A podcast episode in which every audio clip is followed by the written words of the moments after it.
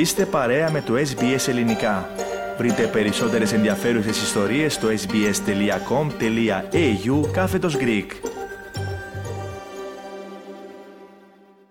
Ομοσπονδιακή Κυβέρνηση κατέθεσε σήμερα νομοσχέδιο για την επιβολή αυστηρών περιοριστικών όρων στους 83 μετανάστες με βαρύ ποινικό μητρό που αποφυλακίστηκαν πρόσφατα. Η αποφυλάκησή τους αποφασίστηκε από το Ανώτατο Δικαστήριο της Αυστραλίας και το θέμα έχει προκαλέσει σφοδρή αντιπαράθεση κυβέρνησης αντιπολίτευσης.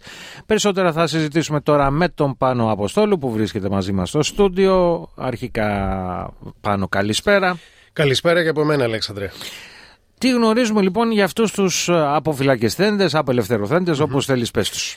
Να πούμε, Αλέξανδρε, πως το ανώτατο δικαστήριο την περασμένη εβδομάδα έκρινε ότι ήταν παράνομη η επαόριστον κράτηση μεταναστών από τη στιγμή που δεν υπάρχει προοπτική απέλασής τους από τη χώρα.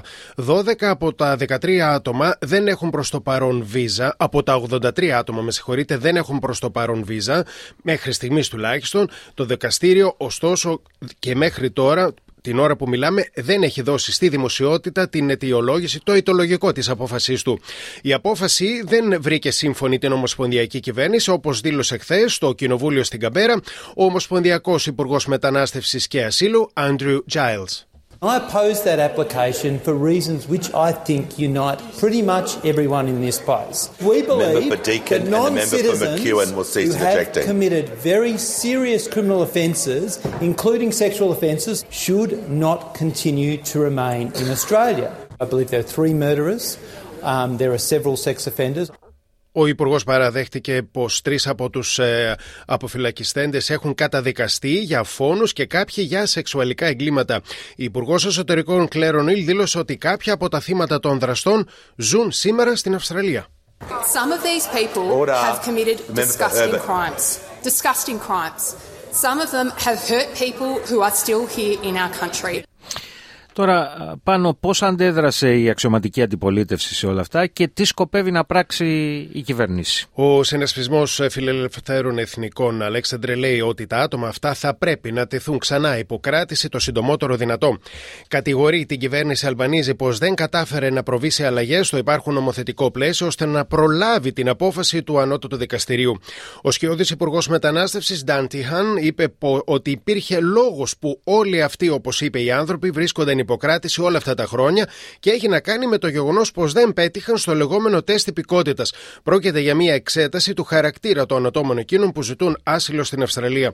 Ο κύριο Τζάιλς και η κυρία Νίλ επιβεβαίωσαν σήμερα πως θα καταθέσουν νομοσχέδιο στο Κοινοβούλιο. Αν περάσει, αυτό σημαίνει πως οι ομοσπονδιακές αρχές θα μπορούν να εφαρμόσουν τα λεγόμενα βραχιολάκια παρακολούθησης στα άτομα που έχουν αποφυλακιστεί, ώστε να περιοριστούν οι μετακινήσεις τους και θα επιβάλλονται αυστηρές ποινές, ακόμα και φυλάκιση στην περίπτωση που παραβιάζουν τους όρους για την έκδοση της βίζας τους, όπως είπε η κυρία Νίλ. What this means is that Order. these people are restricted to certain types of employment. They must report in person to authorities in some instances daily. Η κυρία Ονίλ, αναφερόμενη στον αρχηγό των φιλελευθέρων Πίτερ Ντάντον, είπε ότι τα λόγια του δεν κάνουν την Αυστραλία ασφαλή, οι σκληροί νόμοι την κάνουν και ζήτησε από την αντιπολίτευση να στηρίξει το κυβερνητικό νομοσχέδιο.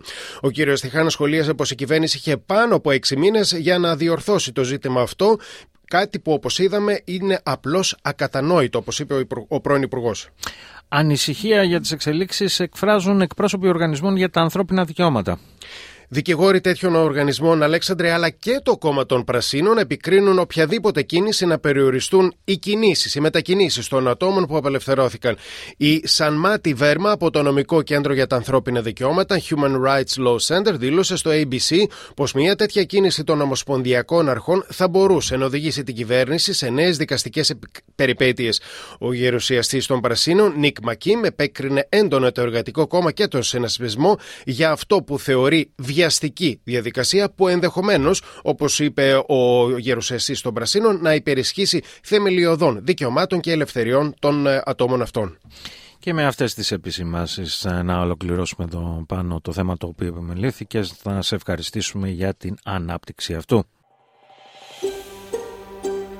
Θέλετε να ακούσετε περισσότερες ιστορίες σαν και αυτήν; Ακούστε στο Apple Podcast, στο Google Podcast, στο Spotify ή οπουδήποτε ακούτε podcast.